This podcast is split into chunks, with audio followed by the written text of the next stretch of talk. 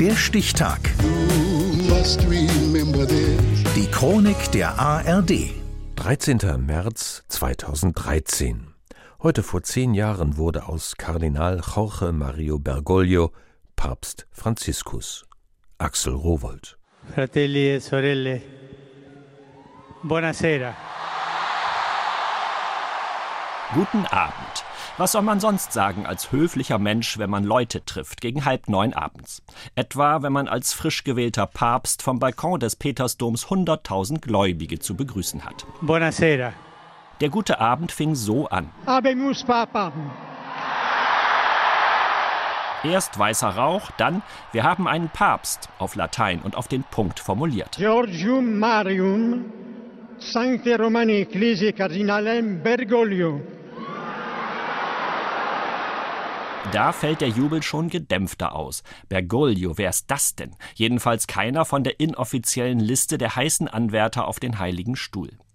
Jorge Mario Kardinal Bergoglio aus Buenos Aires, Argentinien, wird der erste Papst aus der südlichen Hemisphäre, der erste Jesuit und der erste mit diesem Namen. Qui sibi nomen imposuit Franciscum. Franziskus, nach dem heiligen Franz von Assisi, vor 800 Jahren Patron der Armen. Das ist kein Zufall. Der Kampf gegen die Armut steht beim neuen Papst ganz weit oben.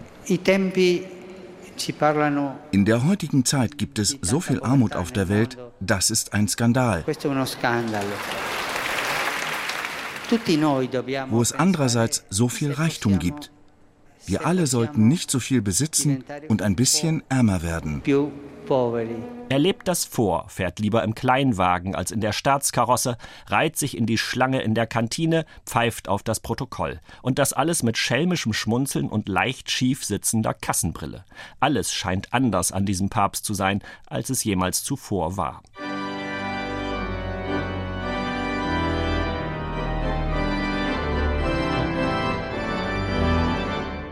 Schon der Anlass seiner Wahl, nicht wie seit Menschengedenken üblich, weil der Vorgänger das Zeitliche gesegnet hätte. Benedikt XVI., der deutsche Papst, hatte seinen Rücktritt erklärt. Man wusste zuerst nicht mal, ob das eigentlich geht. Es ging.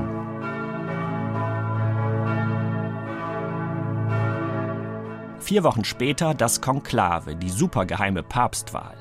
Die dauert diesmal nur zwei Tage, dann steht der Außenseiterkandidat Bergoglio als 266. Papst fest.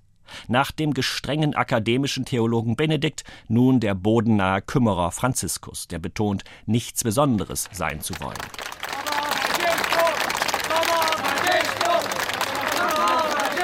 Der unkonventionelle Papst nimmt zunächst viele Gläubige für sich ein, weckt Hoffnungen. Aber inzwischen macht sich auch Enttäuschung breit. Kann und will er wirklich Veränderungen anstoßen? Immerhin, erstaunlich scharf verurteilt Franziskus den sexuellen Missbrauch von Kindern durch Priester. Null Toleranz, denn es ist ein Verbrechen. Nein, schlimmer. Es lässt die Opfer am Leben, aber es zerstört sie. Priesterweihe für Frauen, Aufhebung des Zölibats. Franziskus spricht heikle Themen an, aber er fasst sie nicht an. Er bleibt der grundgütige Papa Francesco. Der grundlegende Kirchenreformer ist er nicht.